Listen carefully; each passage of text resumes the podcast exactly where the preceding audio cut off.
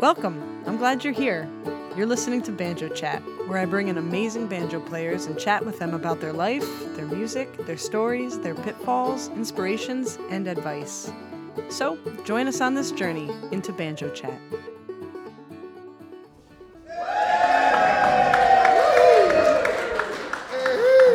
Hello, hello, hello. My name is Hilary Hawke, and you are listening to the Banjo Chat. How are you all doing today? We have a live audience today. Today is a special day. We have a live audience full of beautiful people. Uh, let's hear it, everyone. Who loves the banjo?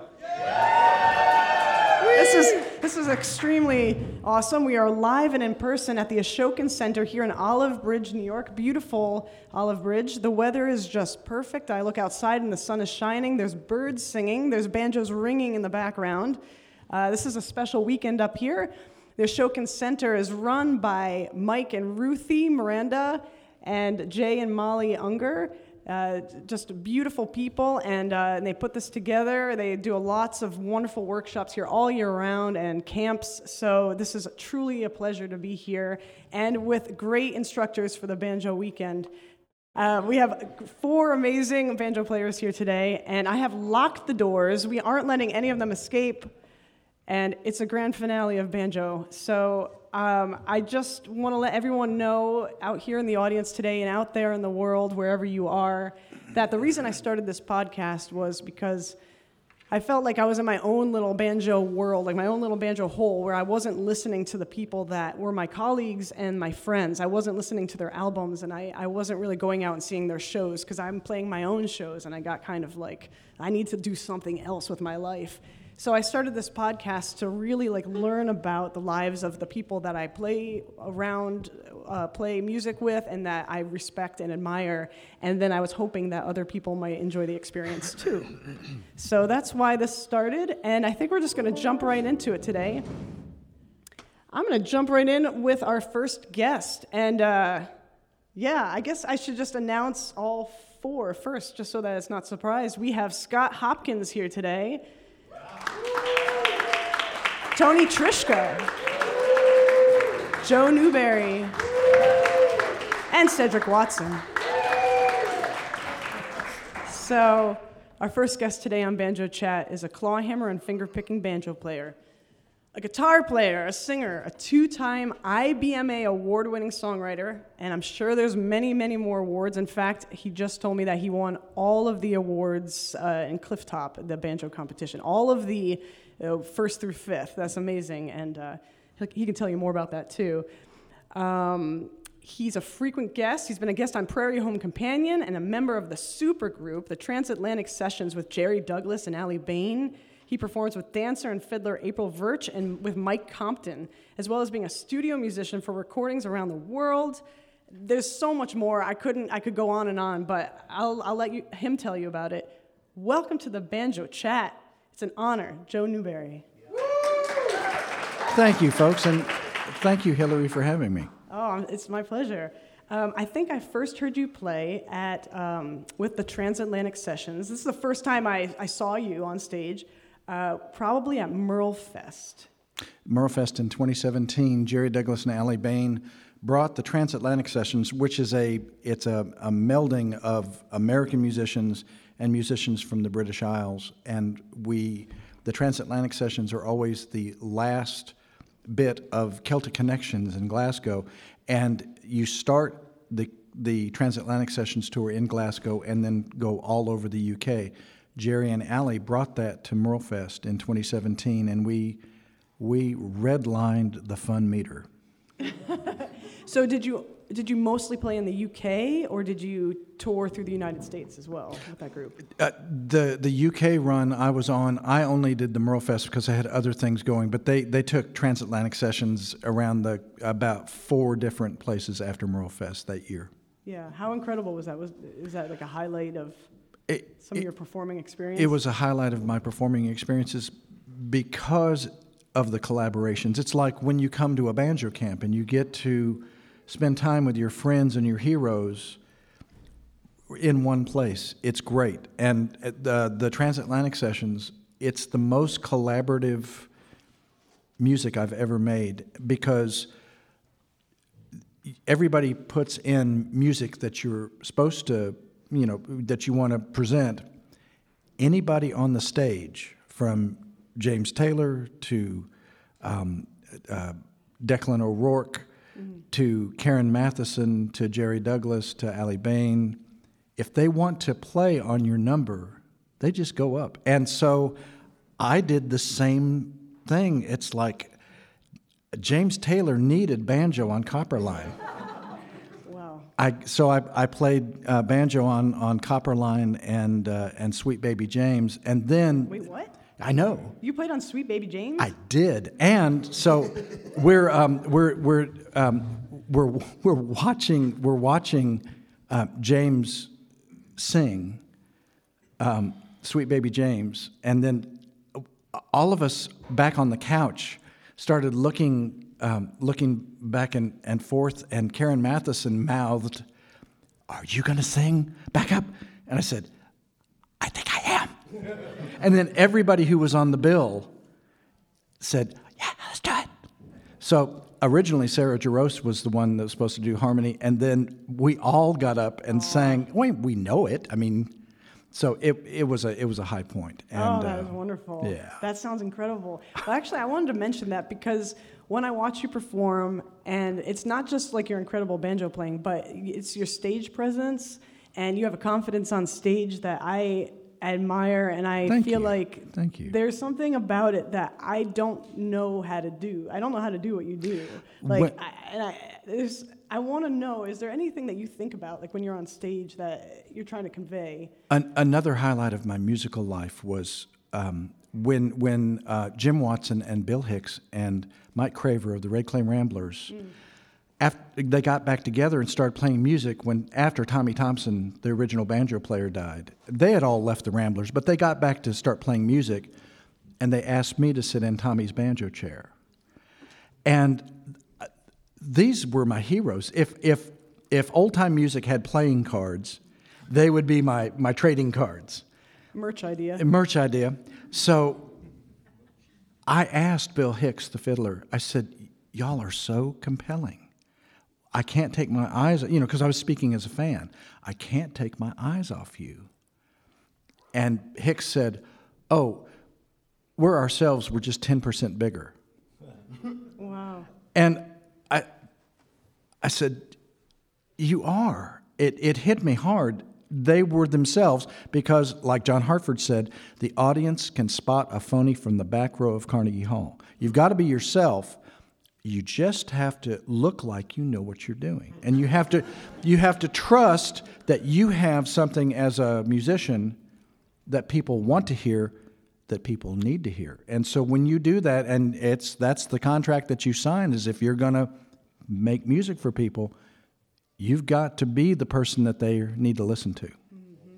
Yeah. So that's what I do. I love that, um, and you are a strong songwriter. Obviously, you've won some awards.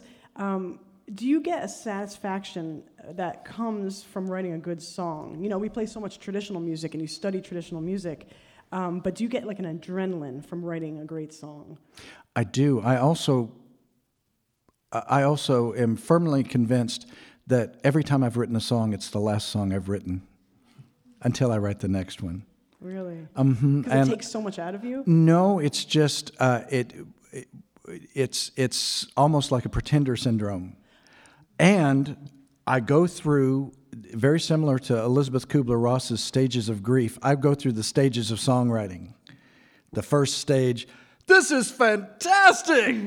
The second stage is, "God, this sucks." Third stage, and you go all the way through, and you finally come to acceptance that it's an okay song. But do you forget that you've written great songs in the past? And I have actually found songs that I've written that I had forgotten that I had written, and and it's like finding a twenty dollar bill in your winter coat. Yeah. It's really fun. Wow, that sounds amazing. Yeah. Well, I actually, I fell in love with one of your tunes. Uh, it's called "My Dear Childhood Days," which mm-hmm. strangely enough has no banjo playing on it, um, and it's just fiddle accompaniment. But I listened to that song over and over again. I, I love it. That's on your Going Home album. Going Home album yeah. that I recorded with April Verch. Uh, that that song I wrote with the great Cy Khan. Um, wow. and, and Cy likes my songwriting, and he sent me an email literally out of the blue, it's like, "Dear Joe, I'd like you to come to Charlotte and write with me." And he hit send. And I think by the time he hit send, I was at his front door. And when we started writing together, I, it was about growing up in Missouri. And, you know, I love banjos. I love guitars. I did not hear banjo or guitar on on that that piece. I heard a string trio. And so when we play it, when April and I perform it, she'll tune her fiddle from G D A E to D-Dad, D D A D. And she serves as the string trio. And I, I just sing about my dear childhood days. Mm. Well, we have about two minutes yes. uh, left uh, before I have to move on to the next person. Do you have anything that you want to play or anything else you want to say? Or uh, d- Does the Peanut share? Gallery have anything they want to hear?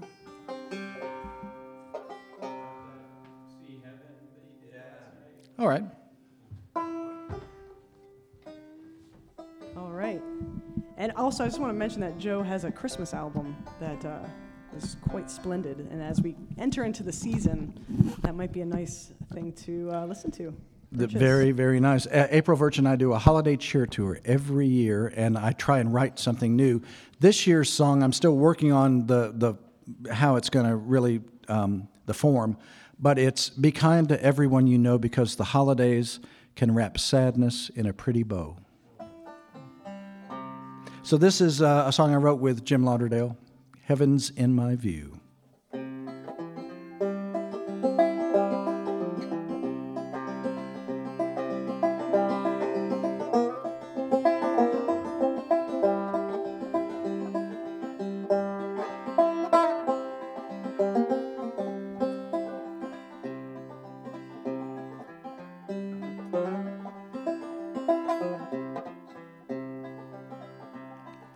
Clouds are rolling in, the rain is coming fast. I will not pretend I know how long I'll last. I think of my companions and how they're growing few. Although my feet are on the earth, sweet heaven's in my view. When I was a young man, I thought as young men do. I would encounter falsehood, I'd believe 'em true. Now I watch the frost upon the ground turn into morning dew. Although my feet are on the earth, sweet heaven's in my view. How I recall the follies, the memories of youth. Held many birds in my two hands, I watched them as they flew. I'm listening for the sound of wings, I hope they're coming soon. Although my feet are on the earth, sweet heaven's in my view. I feel my soul a-bending upward from the clay, my earthly body sending me to judgment day. Now I am remembering everything I knew. Close my eyes one final time, sweet heaven is my view.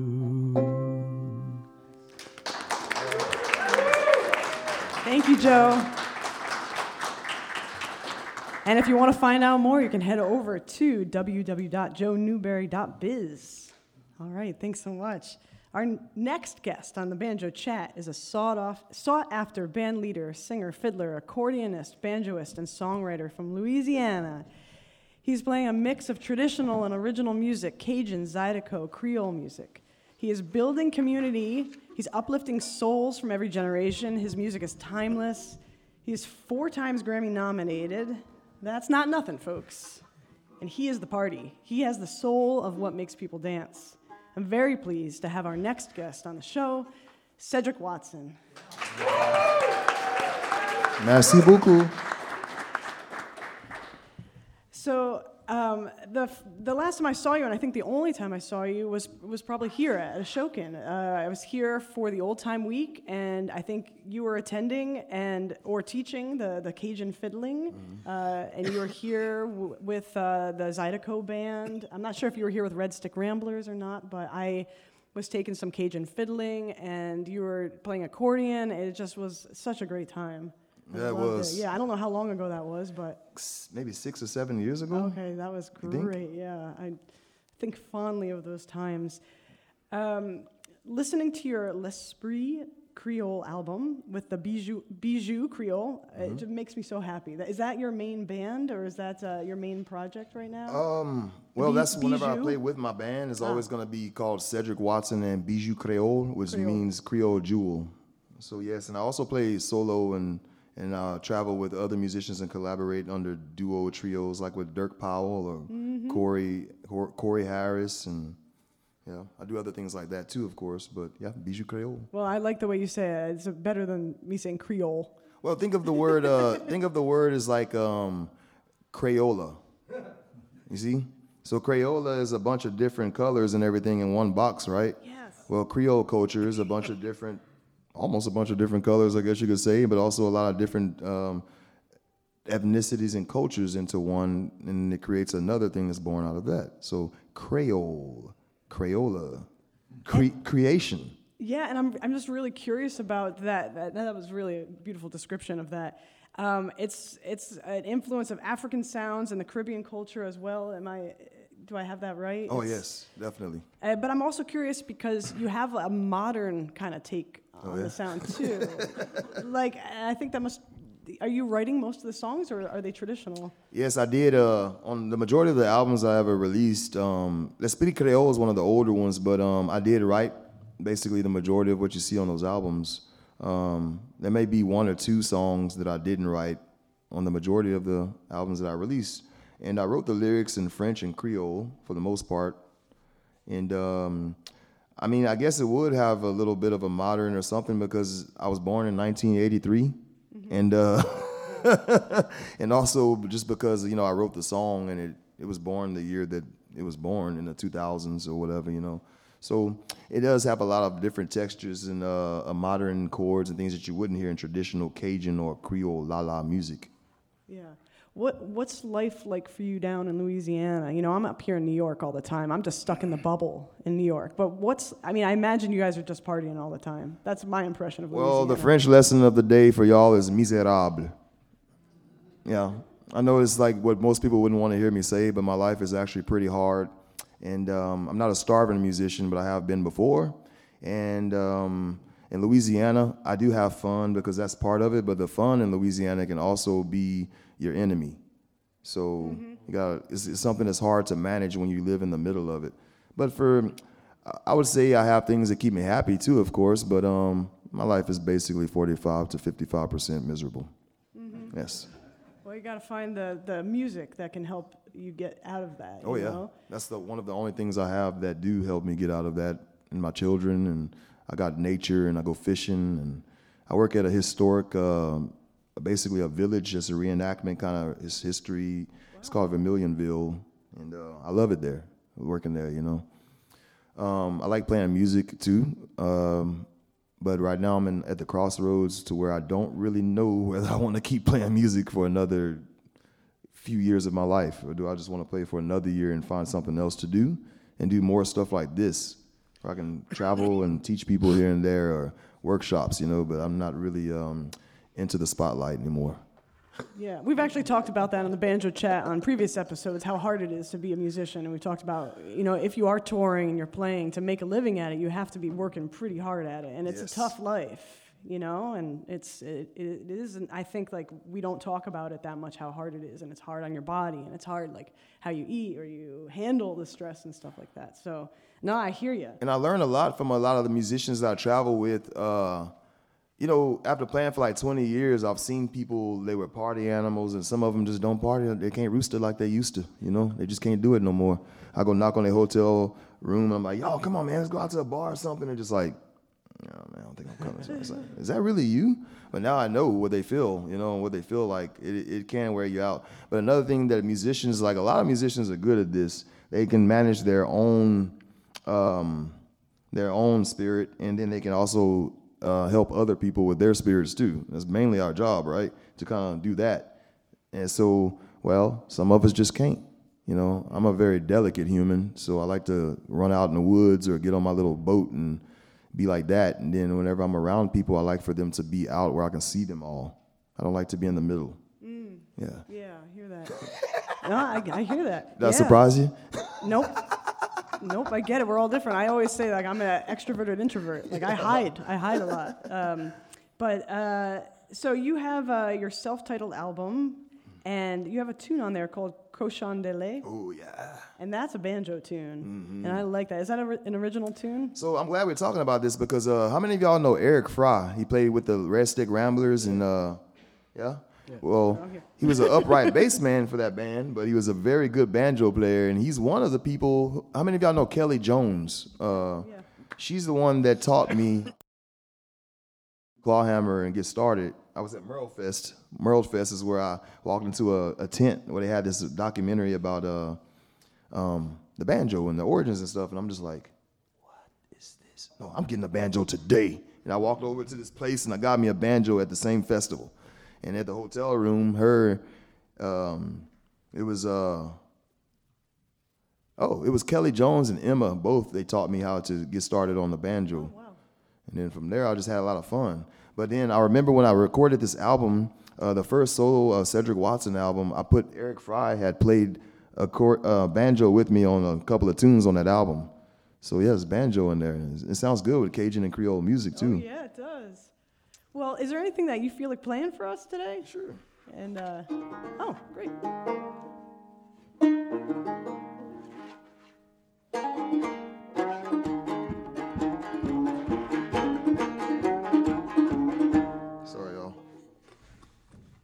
Rolling up the sleeve.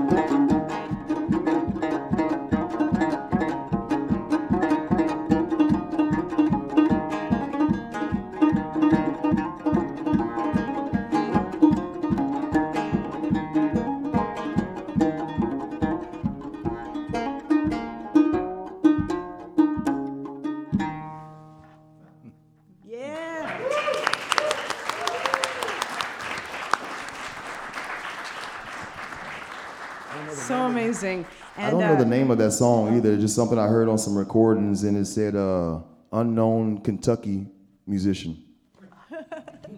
Well, thanks for playing it for us. Uh, how can we find out more about your music? I have a website here, w w w dot bijou creole dot com.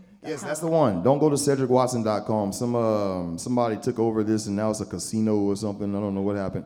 But, uh, yeah, so uh, go to bijou creole dot com. You can go on there. Spotify, if you don't want to spend any money, just go listen to my music on uh, Apple. Um, also, uh, you can go and you can buy a lot of my songs on social media, you know, or, I mean, well, iTunes and all that stuff, and that's great, too. So y'all spend a dime or two. Um, also, um, you can just go on YouTube and look me up. Go on my Facebook page. Every once in a while, I'll play live on there, even in uh, there's many different ways. Bada bing, bada bang. Sounds great. All right, thank you. Thank you, Cedric. All right, well, I don't even know where to start here. I, I should even intro this because it's going to take up all the time. Um, our next guest is a mega influential musician, making waves in the bluegrass world, as well as crossover into old-time country, pop, rock. He's one of the most innovative banjo players I've ever heard, and he keeps making more and more music. His albums are pro- progressive, cinematic. They are new music. They're classical, folk, neo-folk. He isn't stopping. He has a drive. He's not just playing, but he has a love for music that is pouring out of him. He's an inspiration, a pioneer of banjo, and he's played, and he was also, He's a pioneer of banjo, and he was also Bela Fleck's teacher and mentor. He has worked with Steve Martin on his Grammy-nominated album, and he also has his own double banjo bluegrass spectacular album nominated for a Grammy. I mean, come on. The list goes on and on, and it doesn't stop with Earl Scruggs and Bill Keith and the work he has done in theater. He's a well-rounded musician, as well as being a leading visionary in bluegrass. Ah, whew, I'm out of breath. Welcome to the chat, Tony Trischka.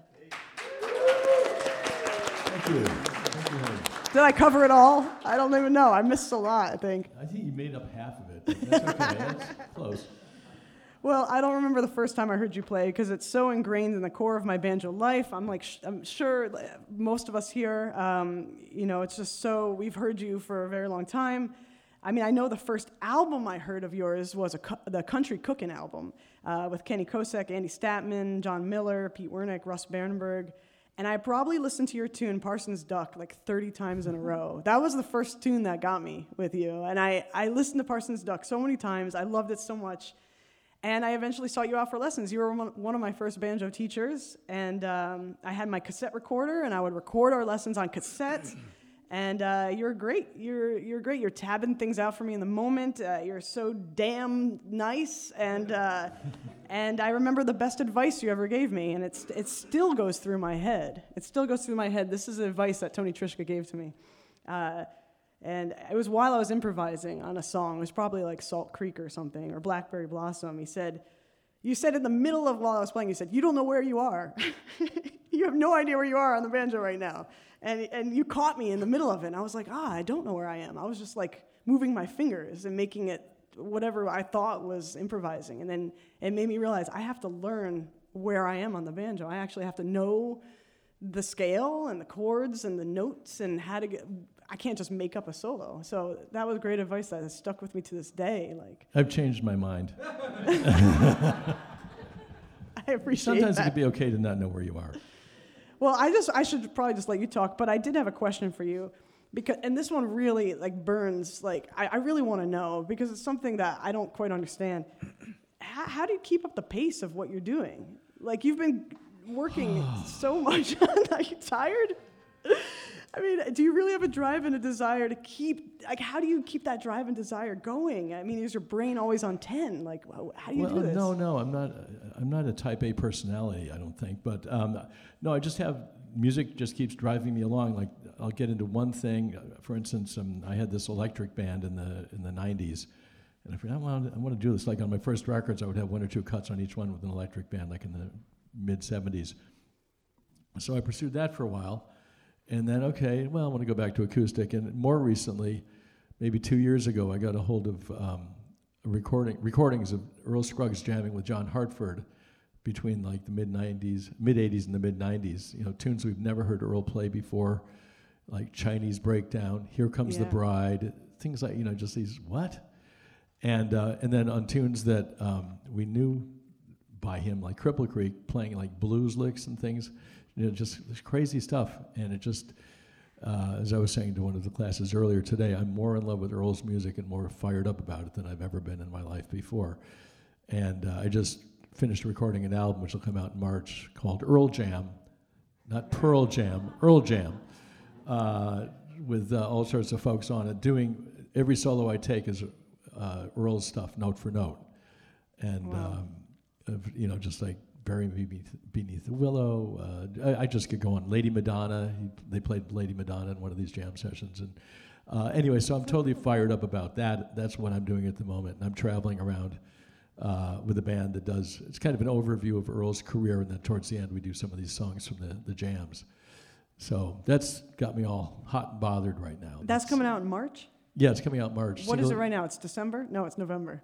Yeah, the single coming out in January with uh, Billy Strings singing on that, and um, Bury Me, uh, which one is it called? Uh, Browns Ferry Blues. And and that's the cool thing about Earl, because um, he'll do stuff like in G, but then other times he'll do the same song in double C tuning. Yeah. So he's just constantly coming up with new stuff and different things. And uh, just I talked to his, his son, Gary Scruggs, once, and he said, yeah, Earl would do clawhammer sometimes sitting around the house, or he'd go play two-finger style, like he used to before he learned how to play three-finger style, like when he was seven or eight years old, and things mm-hmm. like that. Yeah. And anyway, there, there's so many cool things on these jam tapes. He does a tune called Shout Little Lulu. Yeah.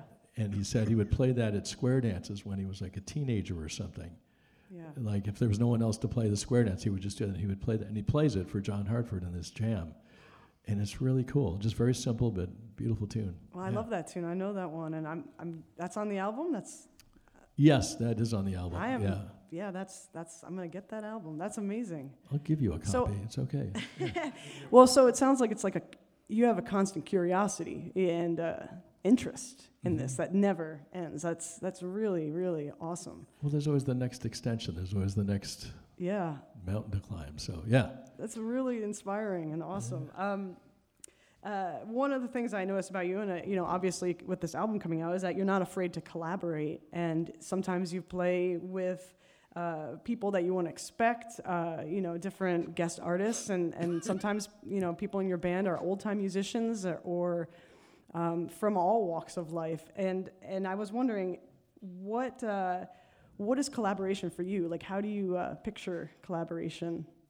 I don't picture it necessarily. I just do it. In other mm-hmm. words, uh, I play a lot with Bruce Malsky these days, who's just such a great fiddler. His rhythmic thing is so amazing. Great guitar player and great banjo player too. So when we do that, it just gets you just get into the groove thing with him doing that because he's so amazing. Uh, and I've worked with the Violent Femmes a little bit here and there, and that's a whole other thing. Yeah.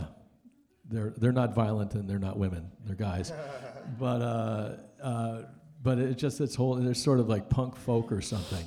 Yeah. And uh, so just everyone you play with. And Earl Scruggs, I asked him one time. I said, you know, what what advice would you give to a beginner? He said, play with as many different people as you can, which I thought was great advice. You know, for any of you beginners out there, oh, I, I'm just a beginner. I can't play with anyone. You can always play with somebody. You can always get something going. So don't be shy to to. jam with people and, and learn how to play with other folks. But anyway, so I've sort of found myself doing that just without trying to. Just I've had just amazing confluence of being able to meet with, you know, like these guys from the Violent Femmes or with Bruce or mm-hmm. um, I was very fortunate very early on. Uh, you mentioned that Country Cooking album with Andy yeah. Statman and Kenny Kosek. And uh, going home on the bus back to New York City, we recorded that in Ithaca, New York. They decided, yeah, let's put a band together, and they asked me to join them. And I was living a life of quiet desperation in Syracuse, New York at the time, uh, when I was twenty-three. And I was like, get me out of here. So I got to move to the Bronx, uh, a block from Yankee Stadium, with all these bodegas and things and no trees. And it was like this whole other experience. But I was playing with people that uh, were like taking bluegrass and then moving it in other directions. And so we had this band Breakfast Special with Kenny and Andy and a guy named Stacy Phillips on dobro, wonderful dobro player. And we were all just, you know, sort of taking chances with the music because we were sort of drawn to that. We would get up on stage and we'd do a Jewish tune or we'd do a bluegrass tune or we'd do a Sam Cooke tune or we'd do Princess Papuli Has Plenty Papaya, She Loves to Give It Away. That was one of our big hits. Oh, okay, anyway, th- that was a conversation stopper right there. A pause before the laughter. Yeah. Anyway, so we would just try all sorts of crazy stuff and play these bluegrass festivals. Carlton Haney, who started the first bluegrass festival, would have us on, and we'd play in the afternoon, do more of a bluegrass set, and then we'd go on at night. And the motorcycle gangs would come out because there were no more rock festivals, so they would come to these. And I remember playing this Uh, bluegrass festival, and I was playing steel guitar as well, and I'm sitting at the steel, and there's a guy from the Pagans with a knife with a blade about this long carving up a watermelon right next to me. Hi, you know. Uh, but uh, anyway, so just all these different things. Yeah, no, it's wonderful. And I think, I don't know if I've ever heard anybody ask you this before, but Um, you know, your albums, they're really, you know, you have the traditional music, but you're always pushing, like, the the, bou- the boundaries. You're, you're progressive, and I feel like you have carte blanche. Like, I feel like you're allowed to do whatever you want, but, you know, sometimes traditional music has these, like, hard lines, and people have a lot of opinions about traditional music. But your albums, they're, they're, there's chord changes, there's progressive, there's new music elements to them, there's, like, choirs, there's, orca- you know, you have all these kinds of things. Is this your idea, or or do you have someone, like, helping you arrange these things and produce the albums, or is this all coming Mo- from you. Mostly it's me. I mean, the other musicians, of course, help with ideas as well. It's not just, okay, you, two, you do this, you do that. I mean, I, I have people playing on the albums that I really respect, obviously. And, you know, I, I know someone who had Andy Statman on their album. And he said, yeah, I'd like you to play like Doyle Lawson. Well, you don't hire Andy Statman and have him play like someone else. Yeah. He's Andy Statman. Yeah. He's like one of the greatest mandolin players that ever lived. So, uh, no, I just kind of, I mean, I'll come up with the tunes, teach them the tunes, and everyone sort of combines to help with some arrangements. I have arrangement ideas too, but. Yeah, you're great, you're a great writer. Yeah. Oh, thank you. So many compositions. And do you feel like playing anything right now? You feel like you got a tune in your fingers? I kind of feel like playing Little Rabbit. It's just one of my favorite old-time yeah. tunes. I had a chance to record this with Richard Green, one of my big heroes who used to play with Bill Monroe. That's when I first heard him in nineteen sixty-six. And then he did a duo album, and I got to play this with him. So, Little Rabbit.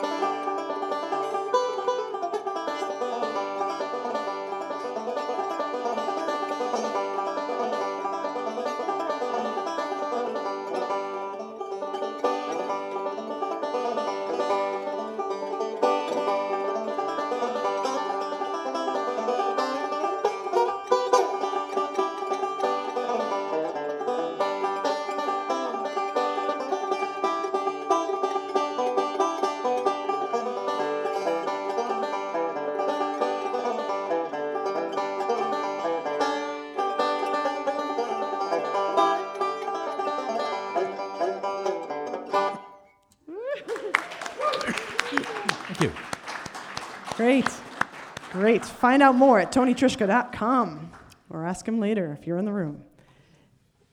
Great. Our next guest is the creator and founder and the idea maker of the Ashokan Banjo Weekend that we're all at right now. And if you're listening for home, from home, come next time.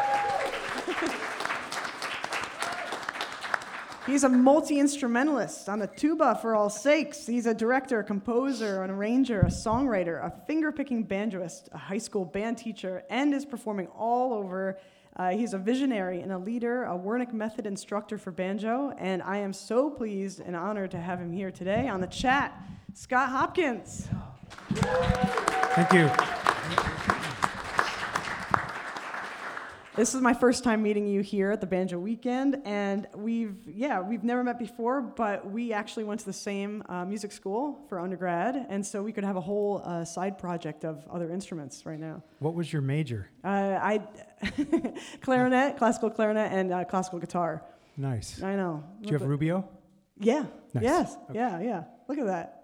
I know, I know. I, my life's only been downhill from there, so Do, did like, you have I went into the world of banjo. No, I'm just Did kidding. You have Doctor Woy? Was he still there? Yeah, Doctor Cool. Wow. Doctor Woy was the best. Yeah. yeah. Well, here we go. All right. I don't play. I don't play either of those instruments much anymore. I don't play tuba anymore, really. So banjo took over, but that's yeah. that's okay. So, um, but I actually have a tuba and banjo band. It's out there on the. It's, uh, it's called the Wild Goats, and we've we've played a bunch, and that was tuba and banjo. So if you're interested, Scott, in that, that might be fun. I'm actually thinking about starting a band by myself with tuba and banjo at the same time. Yes. Oh, wow. No, I don't, that's not going to happen. Uh, you, you need someone to hold the tuba for you. uh, so it seems like you've been very busy, and you've been influencing uh, kids at the schools that you play. And are you uh, getting a lot of banjo players at the at your high school that you teach at? No, none. uh, I'm a, I, I teach band instruments, yeah. so flutes, clarinets, trumpets, trombones. And do you slip in a little banjo in there once in a while? I, I started a string elective this year, and I have nine kids, and four of them play guitar, two play ukulele, and two or three play violin. So none of them want to play the banjo, and actually one of the ukulele players says if I bring the banjo out, she's walking out of the classroom. yeah. So, yeah. Well, you know, when I was in high school, my band teacher, he played the Scottish pipes, and every concert we had, he would play the pipes, and I was like, oh my God, this is happening again. And I hated it, and now I think back on it, and I was like, that's really nice. That was a really cool thing, and I hated it in the moment. Mm-hmm. But, um, you know, one question I wanted to ask you is something that I'm interested in is that people always say that kids learn faster than adults, and that that's always bothered me, that that saying, because I feel like adults learn very fast, and I feel like kids are distracted. And I feel like if adults have the time and they put in the time and effort, that they learn just as fast as kids. I, I was wondering, as an educator, how do you feel about that? Uh, that's that's a big topic. So yeah. um, I guess I'll say it this way, that if you want to learn to do new things, if you want to do something, you have to be uncomfortable. You have to make yourself uncomfortable. Mm-hmm. If you're comfortable when you're doing it, well, you're not progressing. You're doing something that you can do. Now, there's there's times to be comfortable. So if you want to get better, if you want to learn new things, you have to step outside of your comfort zone, both intellectually, emotionally, all of it. You've got to get outside and really um, try something different. And um, what what I appreciate so much about everybody up here on the stage is you can see that they're constantly pushing themselves. They never they never stop.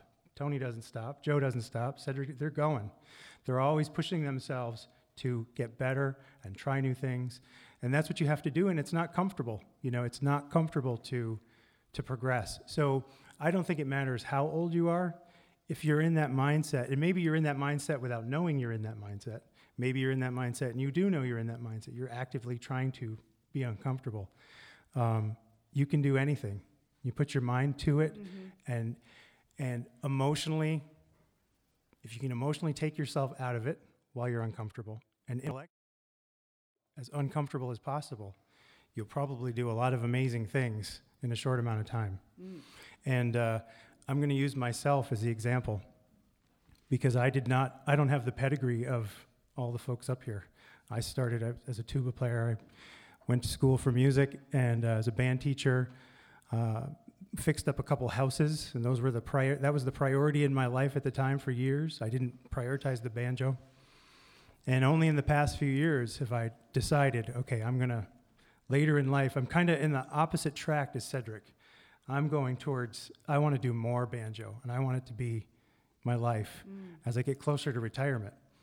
Um, so. I, I look at Joe's schedule, I look at Tony's schedule, and I see them all over the place, and I'm like, that's where I want to go.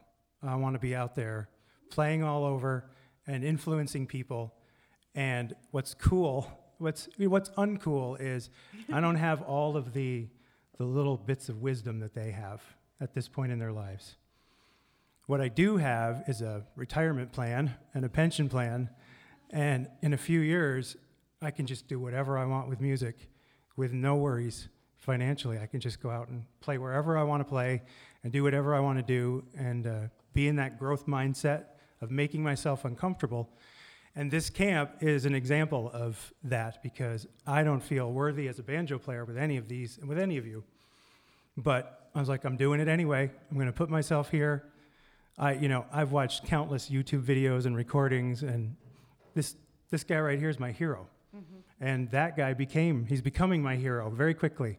And seeing you two last night, you know, what you bring into music, learning so much, it's what I want to do now. And uh, it's the, the dovetailing of getting out of teaching and becoming a banjo player.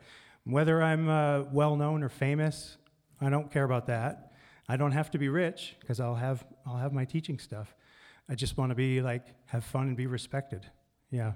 Mm. So back to your question, I think anybody can learn as long as they have the right mindset. And just, it's okay to be uncomfortable. It's okay to like be shaken in your shoes. It's okay to, to do something you haven't done before. That's when you learn things. Well, yeah. Well, you were just saying that you didn't have the wisdom that everyone else on the stage has, but that sounded like a lot of wisdom to me. Well, I guess, thank you. What yeah. I mean is musically, uh, the musical wisdom. Mm-hmm. You know, when I listen to Joe, he can deliver a song so beautifully and, and captivate you. And when I was learning, when I'm learning the banjo, when I started, I didn't, I didn't think about, you know, the arc of a song. I thought about how did they play that lick on the banjo, you know? How did, how did, what's the roll, you know, like physically the roll? What's, how did they get that bend? Which string are they, like that's the stuff I thought about. And so that was my mindset coming into banjo. It was very analytical, you know, and one of my classes is analyzing Scruggs tab and prioritizing it. Like, that's the way my brain works. But haven't spent a lot of time, like, how do you create an arc and a, the beauty of delivering a song? Mm. And so uh, that's the wisdom I'm talking about, musical wisdom that, you know, and Cedric, Cedric's fiddle playing is incredible.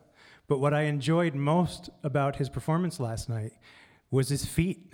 I mean, I loved his feet and what what that did to the music. And he didn't stomp on one and three, he stomped on two and four. That big two and four just added so much. To me, that's musical wisdom, even though it's a simple thing. It's it was amazing.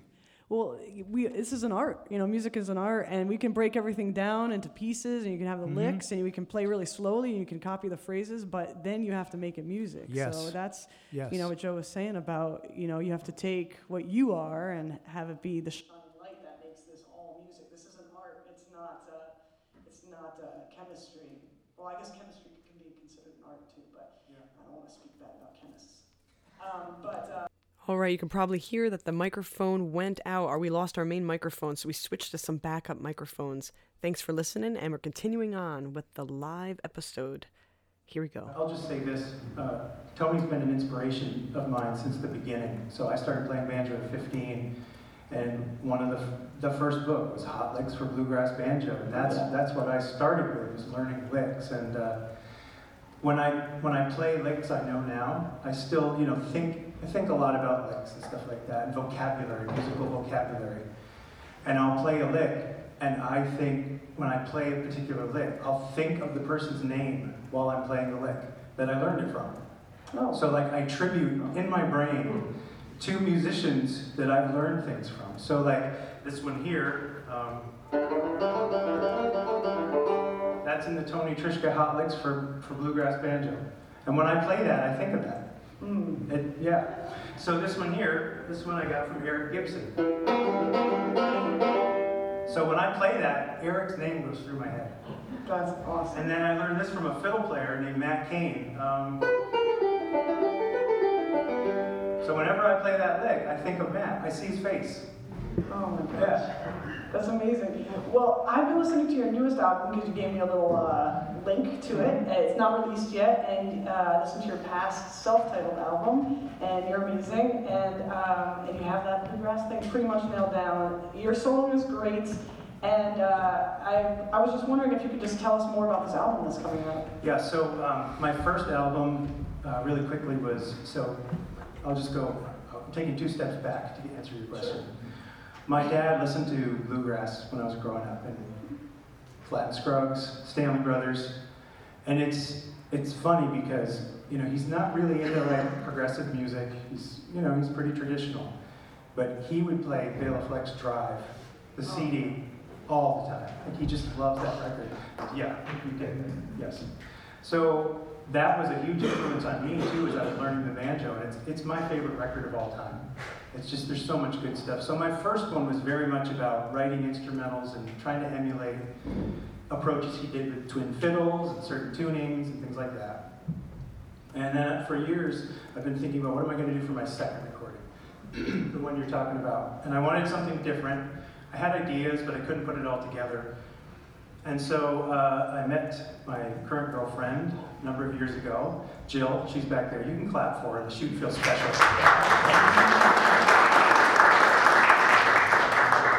So she would send me songs, uh, links to songs on YouTube and things like that, about how she felt about me or how she was feeling that day. And it was very special and very sweet. And a lot of the songs I didn't know. And it took me a couple years to put it together. I was like, oh, why don't I make a recording of songs that we send to each other about how we feel about each other. And some of them she'll know, and some of them I haven't sent to her, I'll surprise her. And then I thought, okay, how am I gonna do this? How am I gonna produce it? And I don't have like studio connections like these folks do. I just record myself, and uh, I had just finished recording, uh, engineering and producing the McCrells, the band I played, and there were six guys, and it was a lot of work. It took a year of recording everybody by themselves, and I was like, I don't want to do that again.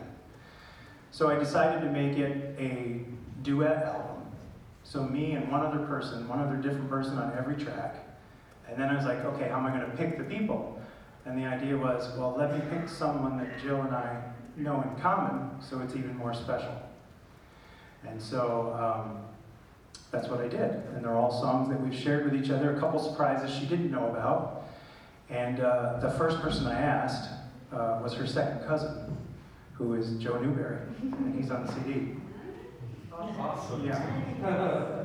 And he was very gracious, and uh, it's really cool. It's just, so I did play it for her in March. It was going to be a surprise, and I couldn't wait. So I played it for her, and she, she cried, every song. She cried.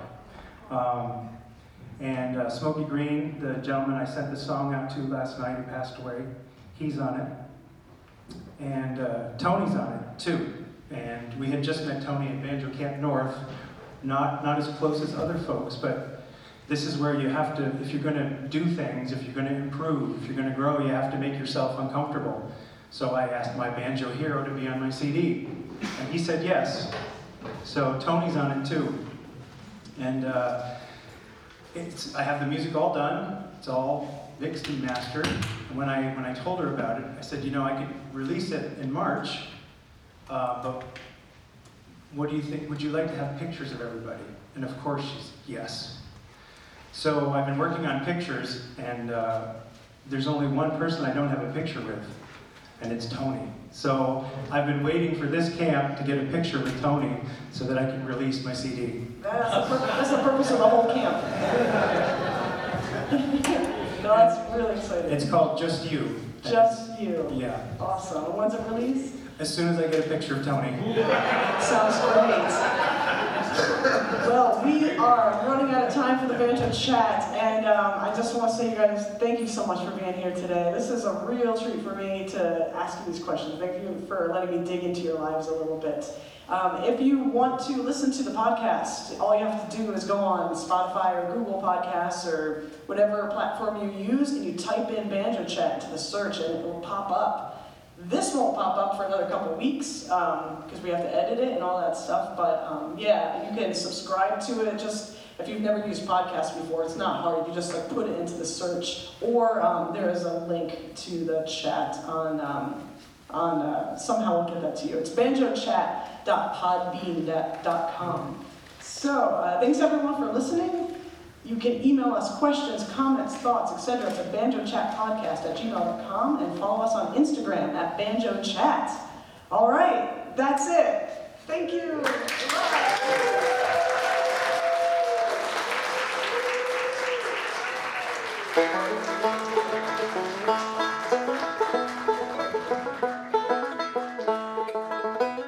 Support the Banjo Chat podcast, all you gotta do is help it along with a little like, a little subscribe, and a little review, and that'll help boost it a little bit so I can keep making these for you. Thanks so much.